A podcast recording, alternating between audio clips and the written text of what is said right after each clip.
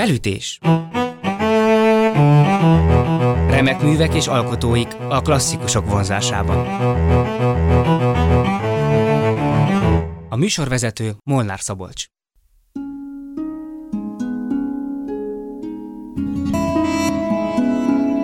Déclenche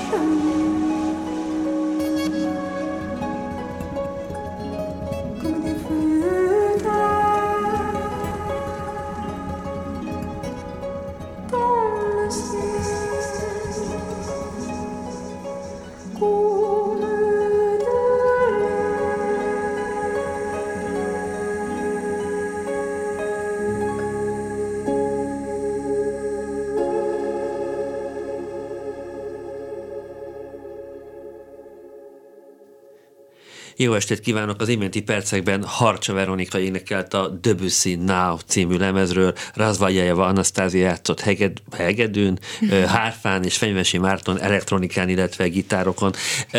Erről a lemezről néhány évvel, vagy talán másfél évvel ezelőtt, amikor a lemezbemutató online koncert volt, akkor Anasztáziával beszélgettünk, és vissza fogunk majd térni. A mai vendégem Harcsa Veronika. Önök a Klub Rádió Felütés című műsorát hallgatják. énekesnő, de most olyan produkcióiról, olyan projektjeiről fogunk beszélgetni a mai adásban, ami azért érintőlegesen vagy a klasszikus zenével, vagy a kortás klasszikus zenével áll kapcsolatban. április huszonkettedikén, jövő héten pénteken az Opus Jazz Clubban a Gadó Gábor kvintett vendégeként fog fellépni. Gadó Gábor mellett Roland Blond-Dieu, Blond-Dieu. Blond-Dieu, trombitán, Ávéd János szaxofonon, fuvolán, Csermák Éva hegedűn és Zétényi Tamás csellón fog játszani. Úgyhogy köszöntelek itt a stúdióban. Először beszéljünk erről az április huszonkettedikei koncertről, hogy ez mennyiben fog úgymond a, a, a jazz, a kortárs improvizációs zene és a kortárs komponált zene határvidékén mozogni. Sok szeretettel köszöntök én és mindenkit, és köszönöm a meghívást. Minden bizonnyal ezeken a határvidékeken fog mozogni. A zenét Gadó Gábor írta, az összes dalnak a zenéjét, a szövegeket pedig én írtam, kivéve egy Pilinszki verset, amihez Gábor zenét komponált, és én vettem észre, hogy a verset, amihez a zenét komponálta, arra a verset rá is lehet énekelni. Ö, illetve lesz egy Handel ária az Alcina című operából, és azt, azt csak ö, nem az a fiókor. Ö, nem. Nem, most megfogtál, hogy, hogy hogy indul a szövegen, ez majd később yeah. beugrik nekem. Úgyhogy Gadó Gábor szerzemények lesznek alapvetően, és vannak olyan darabok, amik nagyon dalszerűek, amik akár egy, egy hát hogy is mondjam, egy mai modern jazz popzenéhez közeli mainstream jazzalbumon szerepelhetnének, és vannak olyan kompozíciók is, amik kifejezetten kortárs zenébe hajlanak. Olyan feladatok elé is állított Gadó Gábor, amik, amik egyáltalán nem énekes darabok. Tehát, hogy olyan szólamokat írt nekem, amik egyáltalán nem énekszerűek, sokkal inkább hangszerszerűek. Nagyon lehet érezni, hogy ő gitáron komponálta ezeket, és nekem meg kell találnom a módját énekesként, hogy, hogy hogyan tudom mégis egyfajta természetességgel előadni őket. Gondolom a Pilinszkit azt magyarul fogod énekelni, és a saját szövegeid, azok pedig angolul lesznek szokásod a szíven, vagy? Azok angolul, igen. A Pilinszki az magyarul. Mi Luzinga, ez így, így kezdődik a, a Handel ária, közben beugrott nekem az első sora. Gadó Gábornak a, a korábbi lemezein elsősorban Winand Gábor énekelt, és ő is angol nyelven énekelt, és valahogy számomra is ez volt a természetes, hogy ezt a hagyományt folytassuk ezen az új Gadó Gábor lemezen. Mindig meg szoktam kérdezni, amikor jazz kompozíciókról van szó, hogy mennyire van leírva, mennyire van rögzítve, de most, hogy mondod, hogy kicsit hangszerszerűnek, vagy hangszerként fogja fel az éneklést, ebből nekem azt következik, hogy, hogy elég részletesen van akkor leírva. Ami meg van komponálva, az, az meg van komponálva, az le van írva, azt pontosan úgy elénekelem, ahogy Gábor, Gadó Gábor megírta, mint hogyha egy klasszikus dalról lenne szó. Ugyanakkor mindegyik kompozíción belül megvan a helye az improvizációnak is, és sokszor instrukciókat is ad hozzá Gábor, hogy itt szöveges improvizációt képzelt el, itt egyedül fog improvizálni az ének, itt a szaxofon fog improvizálni, és a gitár kíséri, vagy a cselló kíséri, itt szaggatott rövid hangokkal improvizálunk, de van, hogy teljesen szabadon enged. Tehát tulajdonképpen ad fogockodókat az improvizációhoz is. Ez gondolom akkor ez egy komplett anyag, abból a szempontból, hogy erre nagyon sajátos együttesre, hogy trombita van benne, és hegedű, cselló van benne, és elektromos gitár ének, hogy ez az anyag, ez úgy van kitalálva, hogy esetleg ez mondjuk lemezre is kerül valamikor, vagy ez már egy lemezbemutató koncert?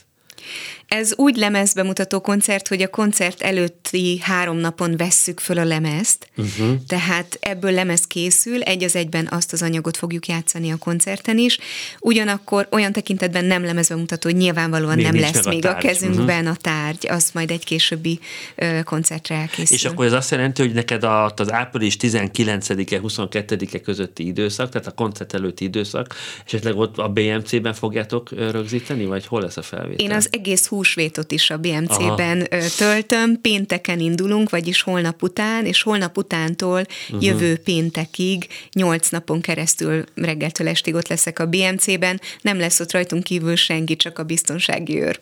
Ez nagyon izgalmasan hangzik akkor, tehát ez a huszonkettedikei koncert, ez, ez tényleg ez annyira friss és ropogós, és hogy tulajdonképpen még ti sem tudjátok igazából, hogy huszonkettedikére hogy fognak összeállni ezek a számok.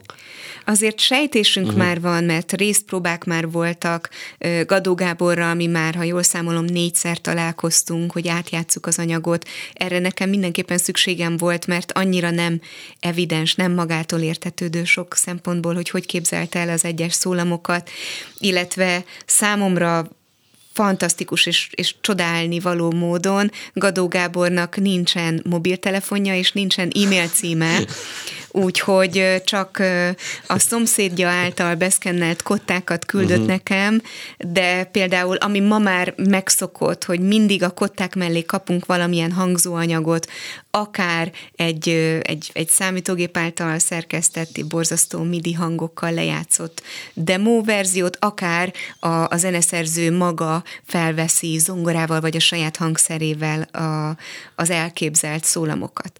És itt semmilyenről nem volt szó, tehát csak kottát kaptam, és nem kaptam hangzást mellé, úgyhogy már túl vagyunk egy-két előpróbán. A, a dalszövegek megírásához is kikértem Gábornak a, a véleményét, a tanácsát, illetve mi korábban csak, csak látásból ismertük egymást, de nagyon sokat segített, és nagyon inspirált ló volt az, hogy személyesen is megismertem őt. Ebben a feladatban téged az segített, hogy hát már nem is tudom, hogy mikor találkoztunk mi először itt a, a stúdióban, de akkor éppen mondjuk a Liszt Ferenc Kamarazenekarral egy Legors Fincz projektet csináltál, aztán volt közben Schönberg Pierre Boulez angolul, volt ez a Debussy lemez, tehát hogy klasszikus zenével, kortárs zenével, talán intenzívebben az elmúlt mondjuk öt évben kezdtél el foglalkozni, hogy ez a dolog, ez például ebben a munkában ez segített, tudtál valamit hasznosítani ezeknek a daraboknak a tapasztalatából, vagy hogy ez tulajdonképpen ez a, a te saját világodból, a, a jazzből megoldható volt? Ez pontosan így van, ahogy mondod, hogy a, a különböző zenei kirándulásaim nagyon jól segítik egymást, és valóban úgy alakult igazából. Én nagyon vágytam erre, de magam nem mertem volna kezdeményezni, de mégis úgy alakult az életem, hogy egyre több a klasszikus ö, zenei együttműködésem, olyan produkciókban tipikusan, ahol a klasszikus ö, szerzők vagy a klasszikus zenészek nem egy tipikusan, klasszikusan képzett hanggal szeretnének uh-huh. dolgozni, hanem valami miatt a darab azt kívánja, hogy, hogy egy ö, a beszédhez közelibb hangon szólaljanak meg a művek. Ö, És ez, ez a munka, ez nagyon nagyban segíti a jazz éneklésemet is. Uh-huh. Tehát ez abszolút visszahat.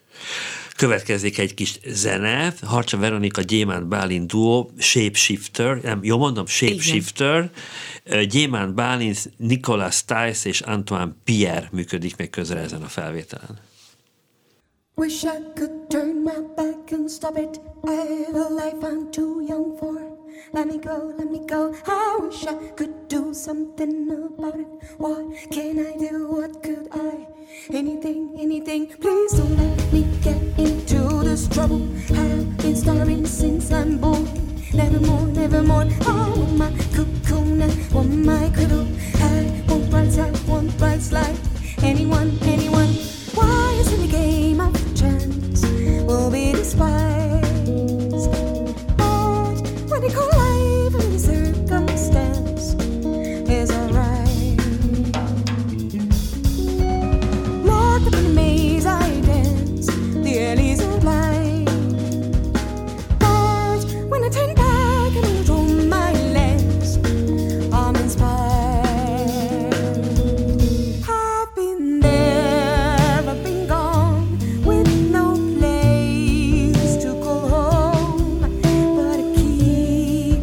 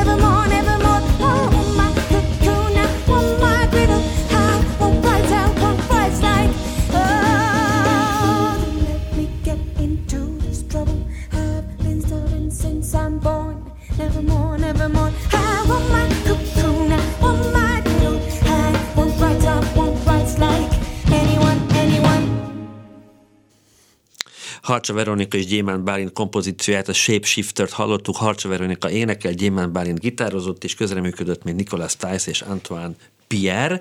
április huszonkettedikén este nyolc órakor az Opus Jazz Clubban a Gadó Gábor kvintettel lép fel Harcsa Veronika. Ez egy nagyon sajátos kvintett, mert Zétényi Tamás csellózni fog benne, Csermák Éva pedig hegedülni, és lesz még trombita, szaxofon, illetve gitár, és arról beszélgettünk a zene előtt Harcsa Veronikával, hogy az utóbbi években megszaporodtak az olyan jellegű felkérések, az olyan jellegű munkák, amikor vagy huszadik századi klasszikussal, vagy kortárs, komponált klasszikus zenét kellett énekelni, Schönberget, például a Pierre, és hamarosan majd lesz egy nagyon érdekes projekt, arról is fogunk majd beszélgetni. május huszonkettedikén Győrben lesz a bemutatója Balog Máté Folk Songs című darabjának, ami nem véletlenül hasonlít Luciano Berio emblematikus darabjára, a Folk Songsra, tehát a népdalokra, tehát annak tulajdonképpen a Kárpát-medencei pár darabja.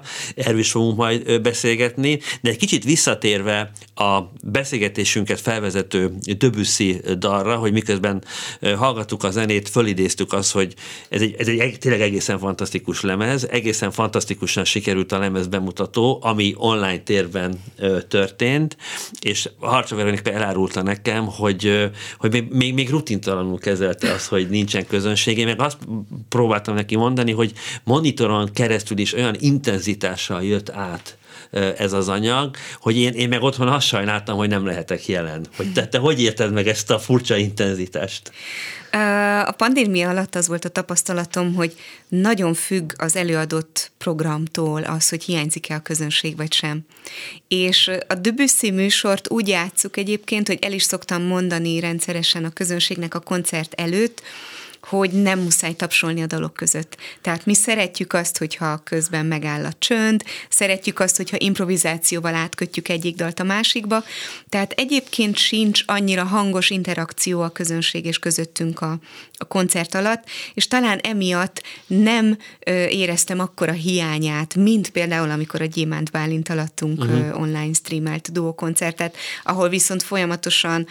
Ö, beszélünk, sztorizunk, az emberek nevetnek, bekiabálnak, tehát ott, ott sokkal intenzívebb az interakció.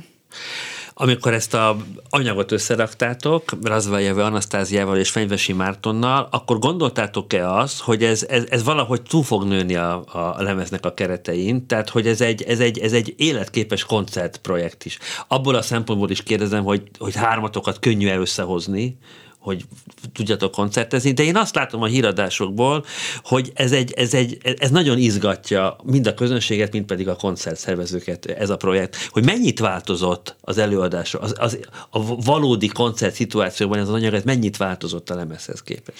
Nagyon sokat változott már a lemez előtt is. Uh-huh. Az volt a sorrend, hogy Anasztázia hívott föl engem. Még évekkel ezelőtt A, a maga elképesztően precíz módján egy hosszú e-mailben foglalta össze a szándékait, és teletűzdelte az e-mailt YouTube linkekkel, ugyanis ő a fejébe vette, hogy nem szokványos módon, nem szokványos, nem klasszikus énekessel szeretne Debussy dalokat előadni.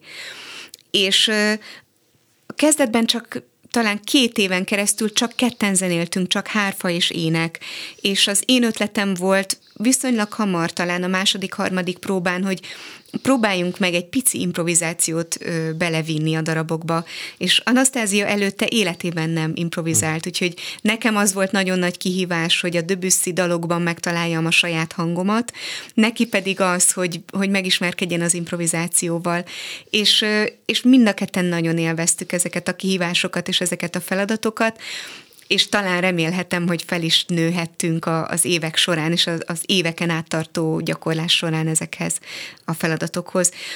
És tulajdonképpen az elejétől fogva éreztük azt, hogy ez nem csak egy duó lesz, és folyamatosan gondolkodtunk azon, hogy ki lehetne az a harmadik tag, aki a hangzást még kiegészíti, és aztán hál' Istennek beugrott Fenyvesi Márton, aki egyrészt egy elképesztően tehetséges jazzgitáros, másrészt pedig fantasztikusan kiművelte a tudását az Effekt parkjában. Érdemes koncerten egyszer közelebbről is megnézni a szünetben. Körülveszi magát nem is tudom hány elektronikus kütyüvel, és amit ő csinál, ami miatt őt elektronikus hangtér művésznek és, és, és kompozitőrnek nevezzük, az az, hogy megkapja élőben az én hangomat a színpadon.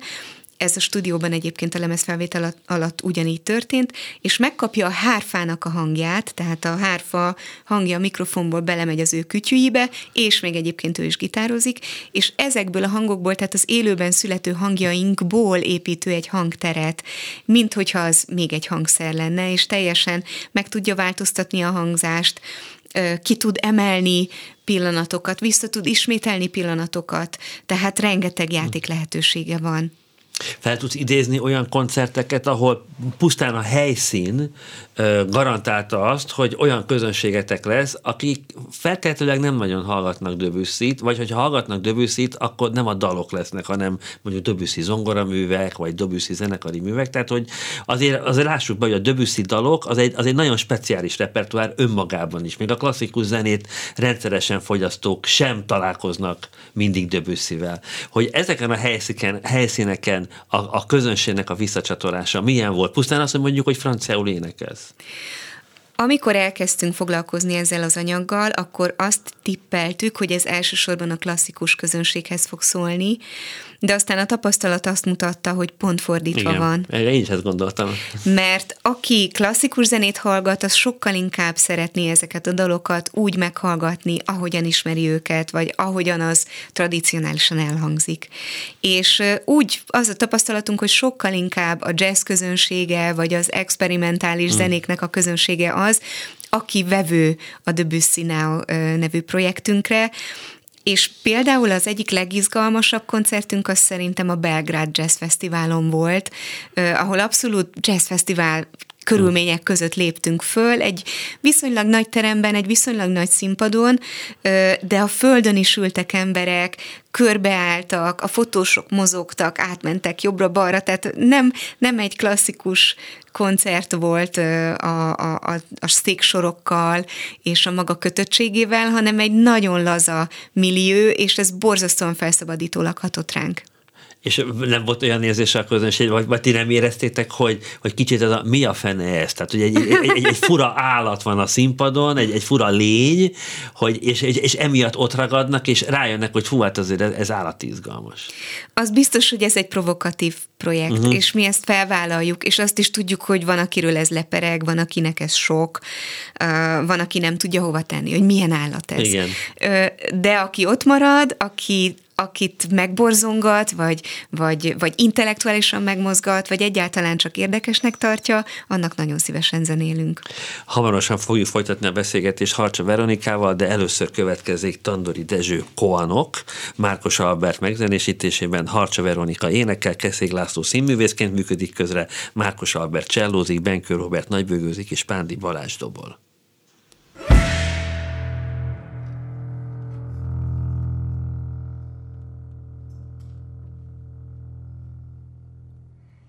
Tőled, hozzád, tőled, hozzád, tőled, hozzád, tőled, hozzád, tőled, tőled, tőled,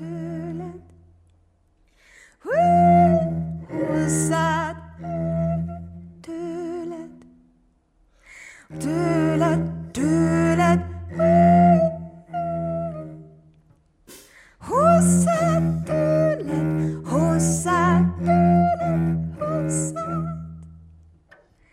tőled távolabb-e, hozzád közelebb-e, tőled se, hozzád se, távol se, közel se, tőled távolabb-e, hozzád közelebb-e,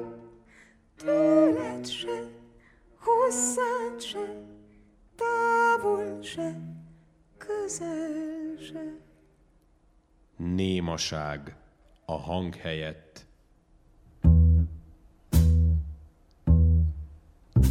De a némaság helyett mi?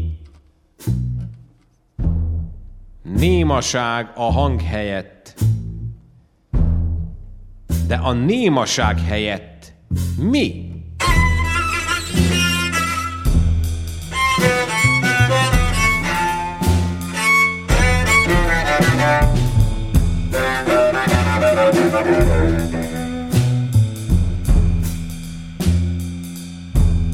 Amiről hal lehet gatni, arról hal kell gatni.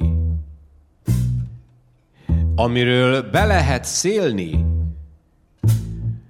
arról be kell szélni.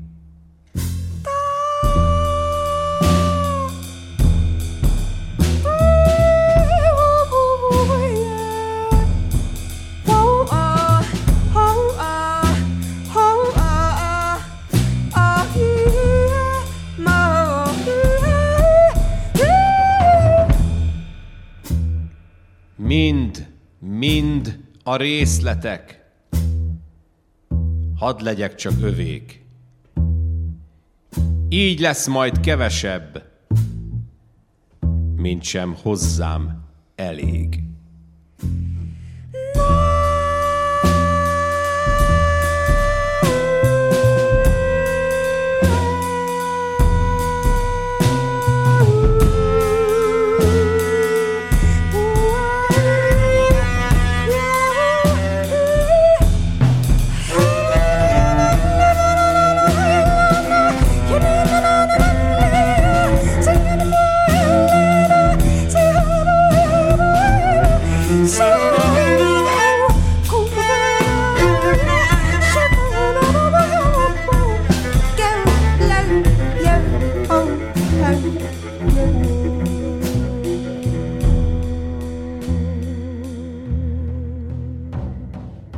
Lesz vigasz,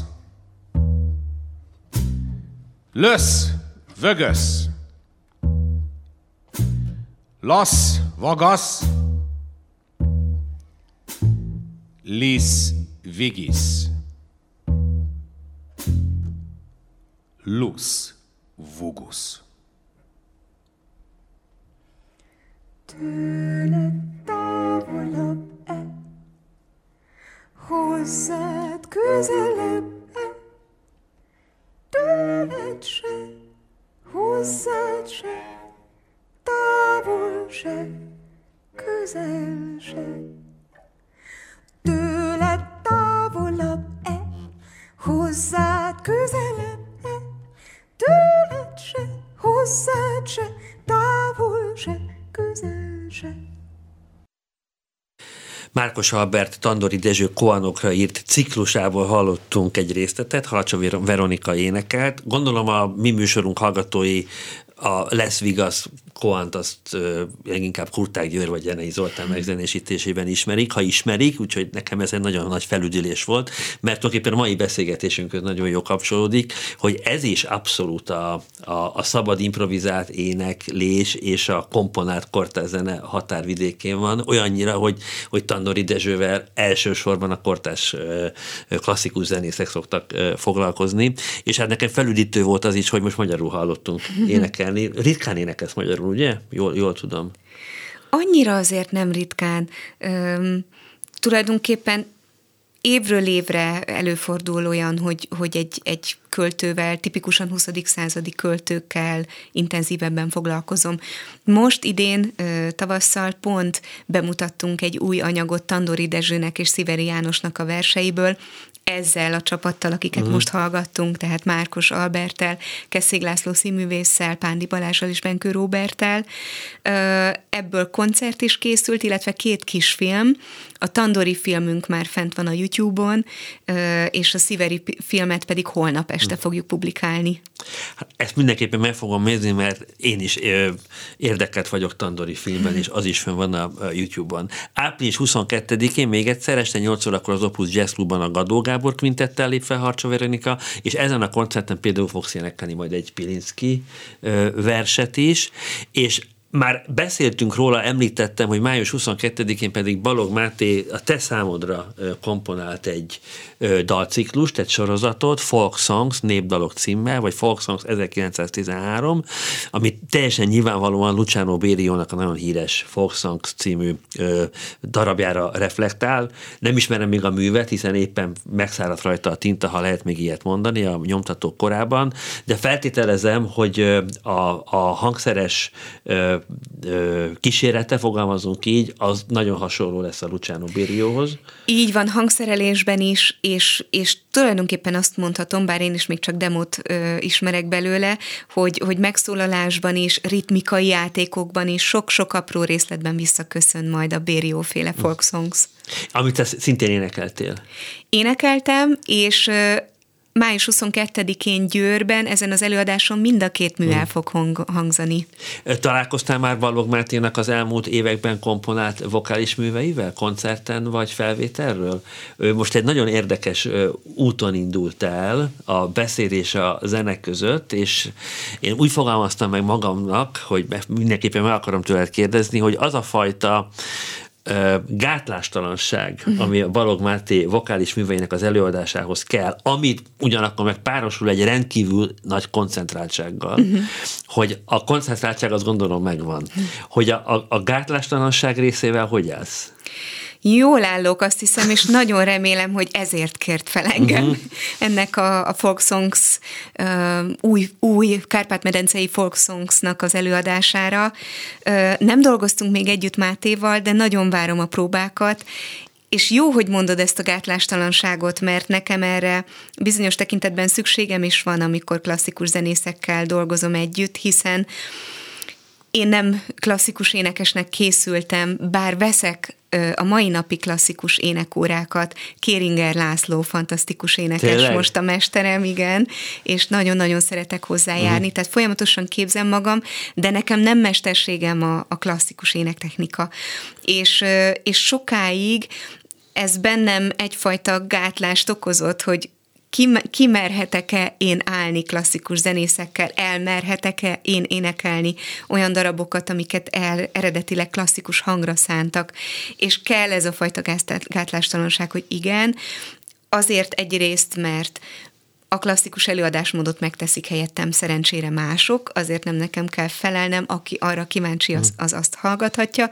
Másrészt pedig vannak olyan alkalmak, és vannak olyan darabok, ahol pont ez a gátlástalanság az, ami kellhet, vagy ami érdekes lehet. És most Balog Máté új munkájánál hogyan, is ha, erről ha, van kérdezek, szó. Műhelytitok, jó, hogy hogyan keresett meg? Hogy kedves Veronika, láttalak múltkor a tévében, vagy hallottalak a bé em cé-be, vagy ott voltam, amikor a Schönberg Pierre Lünert énekelt, tehát hogy mi bemutatkozott, és mit mondott, hogy miért, miért gondolt rád? Ö, azt hiszem, ezt nem indokolta meg, hogy miért rám gondolt. Ö, Inkább azt indokolta meg, hogy, hogy miért, miért fontos neki, hogy egy ilyen mű elkészüljön, és hogy mi a koncepció, ami rendkívül izgalmas. Talán elmondhatjuk uh-huh. egy mondatban annak, aki nincs képben, Luciano Beriónak a Folk Songs című művében, ami, ha jól emlékszem, hatvankettőben valahogy úgy, igen. Valahogy akkortájt, és európai, nyuga, elsősorban nyugat-európai, de van benne azerbajdzsáni népdalokat dolgozott föl, úgyhogy vannak olyan népdalok benne, amik tényleg azok, és vannak, amiket pedig ő csak elgondolt, tehát tulajdonképpen imitált, vagy írt egy mű népdalt, bármilyen ö, képzavar is ez. És nagyon sokféle nyelv van emiatt benne. Így hogy... van, nagyon sokféle nyelv és nyelvjárás, igen. A francián belül is, igen. Régies nyelvjárások. És Balog Máténak az ötlete az volt, hogy, hogy egy tükör darabként, ugyanígy dalciklusként, Berio műve is egy dalciklus, és ő, ő is egy dalciklust ír Kárpát-medencei környékbeli dalokból, és így lesz benne, ö, tehát kell majd nekem is énekelnem csehül, meg szlovákul, meg jiddisül, meg talán még jódliznom is kell majd, tehát ezeket a környékbeli népdalkincseket és, és dalkincseket vette alapul Balog Máté. Ha már többször is említettem a Schönberg Pierre Lünert, ahol szintén a magyar közönség számára nagyon meglepő módon nem németül, azt, és nem is magyarul, mert abban egyébként van énekelhető fordítás, Térei Jánosnak van egy fantasztikus énekelhető fordítás. Ismerem azt a, a fordítást, és sajnos nem sikerült ráültetni, és én úgy tudom, hogy az, az mindig csak kivetítve volt, uh-huh. és nem volt énekelve. A szótagszámok stimmelnek, igen. de a hangsúlyok máshova Aha. esnek a fordításban, mint, mint a zenében. Azt én is nagyon sokat forgattam, azt a térei fordítást a felkészülés alatt. Én sajnos nem tudok magyar énekelhető fordításról, de uh-huh. ha valaki tud, akkor írjon be. Uh-huh. És akkor te végül az angol mellett döntöttél, ami, és ez megint a pandémia alatt valósult meg ez a koncert, ami számomra revelatív volt, hogy ez angolul is működik, ez a dalciklus. Hogy azzal kapcsolatban kaptál hideget, meleget, vagy, vagy hogy, hogy történt a, a, a választás, és milyen volt a, a reakció, mondjuk a, a klasszikus, szomorú zenészek részéről? Ö, nagyon örülök, hogy, hogy, hogy azt mondod, hogy számodra érvényes volt angolul. Ö, Tudok róla abszolút, hogy németül született a darab, és hogy kilencvenkilenc százalékban németül adják elő. Én azért mertem angolul hozzányúlni, mert van egy Cleo Lane nevű énekesnő, aki a hetvenes jazz énekesnő, aki a hetvenes években lemezre rögzítette a Schönberg Piero Lönerjét angol nyelven, és Grammy díjat kapott érte. Tehát úgy éreztem, hogy ezek után, hogy valakit ilyen nagy díjra ilyen nagy díjat kapott az angol nyelvű verzióért, így azt gondoltam, hogy ezt most már szabad. Ezen kívül pedig jazz énekesként és jazz dalok éneklőjeként bennünk, nincs bennünk ennyire a, a tradícióhoz való ragaszkodás. Tehát, hogy a jazzben sokkal inkább gyakorlat az, hogy azt keressük, hogy hogy hangzik a legjobban, hogy hangzik a legérdekesebben, hogy tudom a legnagyobb tartalmat mögé rakni egy műnek. És senkinek nem akad fenn ö, a szeme, hogyha eredetileg mondjuk portugálul született egy mű, de valaki angolul énekli. És ö, én is így voltam vele, egyébként beszélek németül, és kipróbáltam németül ö, az első néhány ö, darabot a, a, a Piero Lönerből, vagy dalt, és, ö, és azt éreztem, hogy egyszerűen sokkal nagyobb rutinom van az angol nyelvvel való játékban. És ez egy annyira játékos feladat, ez, ez egy annyira sok szempontból színészi feladat is, hogy azt éreztem, hogy nekem arra a játékra van szükségem, amit én angolul tudok megvalósítani. De egyébként nagyon sokan kérdezték utána is, hogy miért angolul, miért nem eredeti nyelven, miért nem németül. Énekeltem, úgyhogy lehet, hogy ezek után, ha alkalmam lesz rá, lehet, hogy egyszer kipróbálom németül is. Utalta rá, hogy ezek a nagyon speciális feladatok, ezek visszahatottak a, mondjuk azt, hogy az előadó művészetedre, vagy az éneklésedre, és akkor hagy, az utolsó mondjuk öt-hat percben besz, meg, megbeszélhetnénk azt, hogy a az alkotóművészi működésedre hogyan hatottak vissza ezek a feladatok. Ezek a néha nagyon is végle, a, a ti szempontotokból, jazzzenészek szempontjából végletesen, precízen és szélsőségesen előíró módon rögzített zenékkel való találkozás, ez hogyan hatott vissza a te zeneszerzői gondolkodásodra? Nagyon-nagyon tanulságos. Azért én zeneszerzőnek nem szoktam uh-huh. hívni magam, csak dalszerzőnek. Dalszerző. De nagyon-nagyon tanulságos. Egyrészt a dallamvilág, a, a szerkesztés, a formák, a harmóniavilág. Ha Debussyről, ha Schönbergről beszélünk, ezek elképesztően tanulságosak számomra dalszerzőként is, és hihetetlen inspirálóak. Egyébként, amikor Brüsszelben végeztem a mesterképzést, ö, énekszakos voltam, de bejártam ö, zeneszerzés órákra, és ott gyakorlatilag erről volt szó, hogy Arvo Pertet, és mellette persze jazz szerzőket is elemeztünk, és megnéztük, hogy mi mögötte a logika, mi, mi mögötte a matematika konkrétan, és látszott az, hogy, hogy az a szerző is, azért mondtam Arvo Pertet, mert nálam, ne, nekem nála volt a legmegdöbbentőbb, az a szerző is, akinek a leg éteribb a zenéje, és a legkevésbé halljuk bele a matematikát, az ő zenéjében is nagyon keményen ott tud lenni a szerkesztettség. Szóval ezek nagyon fontos élmények, és, és természetesen visszahatnak, és azt kell, hogy mondjam, hogy nem is csak a megtanulás, és nem is csak az, amikor mondjuk egy Debussy dalt megtanulva szembesülök vele a kottában, hogy, hogy milyen zeneszerzői eszközöket használ, hanem maga a kamarazenélés is klasszikus zenészekkel. Úgy érzem, hogy nagyon sokat adott hozzám, és nagyon hálás vagyok, nagyon sokat igyekszem tanulni belőle. És megpróbálod ezt a tapasztalatodat átadni a jazzzenész kollégáknak olyan értelemben, hogy, hogy rávenni őket egy, egy másfajta jelenlétre, egy másfajta kamarazenei koncentráltságra. És még azt is meg akarom kérdezni, hogy például hangszínek tekintetében, hogy mondjuk látom azt, hogy Zétényi Tamás fog csellózni ezen az április huszonkettedikei koncerten, hogy, hogy ilyenkor elkezdesz el gondolkozni, mondjuk teljesen más hangszerelésben, amikor egy dalra gondolsz. Azáltal, hogy, hogy például mondjuk a Pierre Nünerben klarinéttal, hegedűvel, brácsával, fuvolával, tehát olyan, olyan hangszerekkel vagy ö, szoros kapcsolatban, ami azért nem, a, nem egy mindennapi tapasztalat egy jazz énekes számára. Hogyne, ez, ez abszolút így van, és nagyon várom is a most következő Gadó Gáborral való közös munkát, ahol például hegedűvel és Zétényi Tamással, csellóval, csellistával fogok együtt dolgozni, amik valóban nem mindennapos élmények nekem.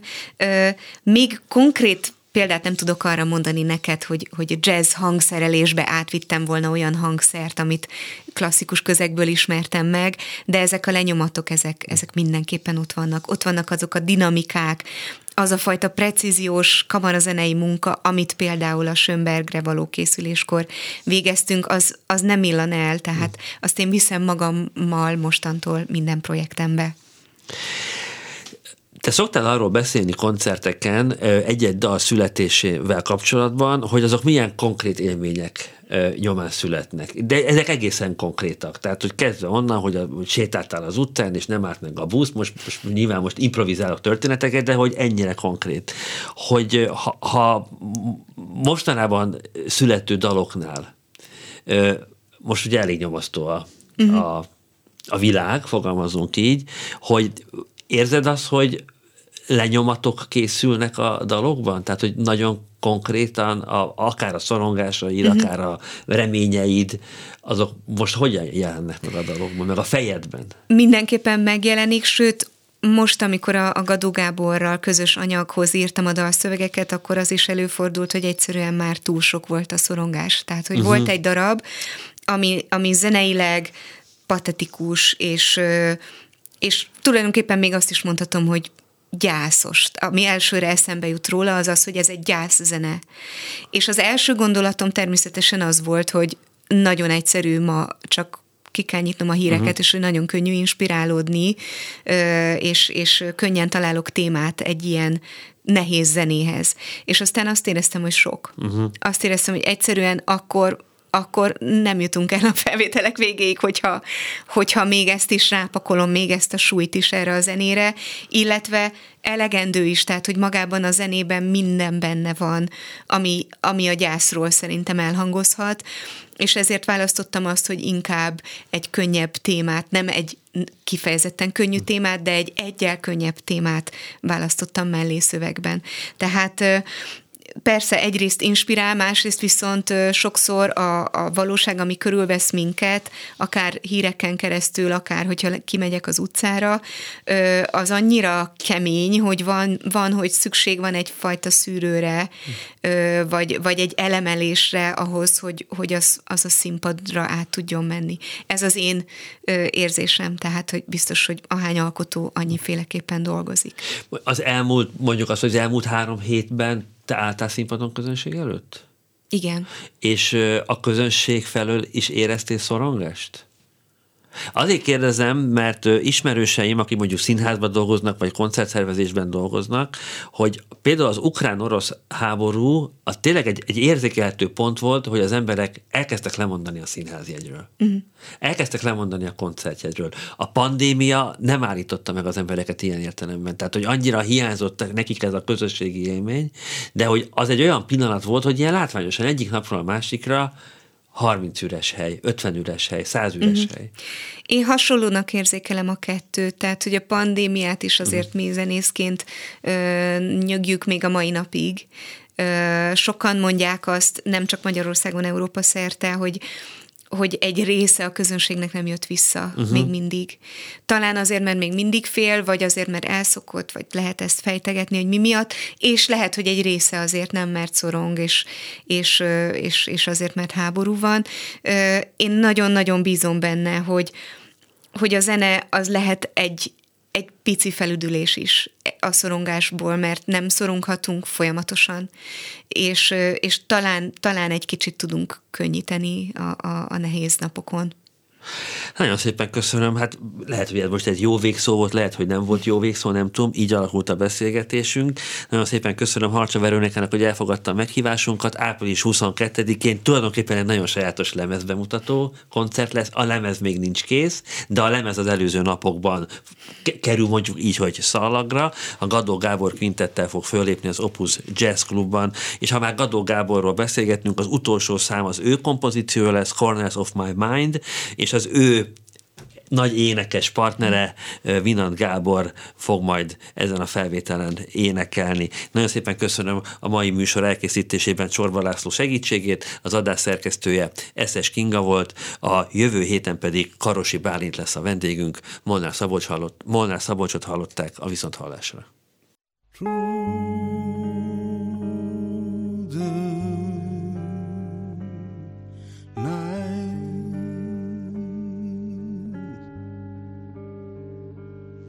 Holds me tight,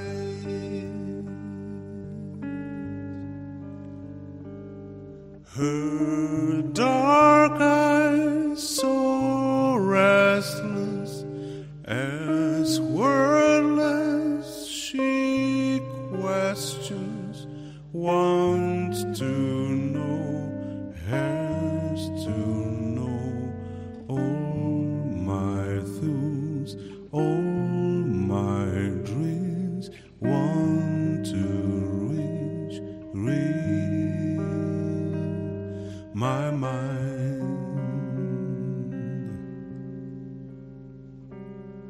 Lying in the dark, feel her eyes search mine.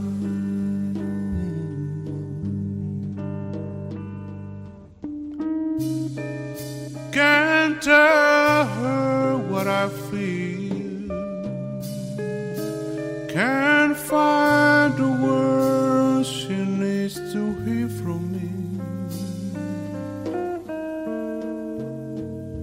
to stop her reaching into the corners of my mind.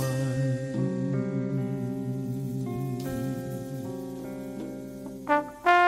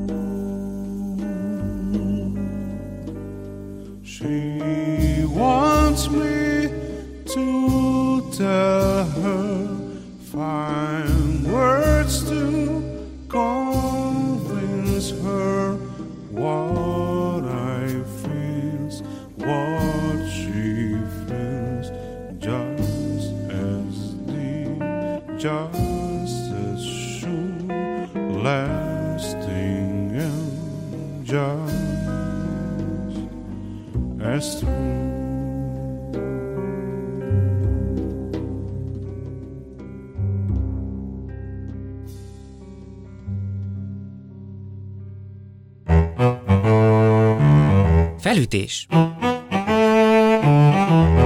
Remek művek és alkotóik a klasszikusok vonzásában. Molnár Szabolcs műsorát hallották.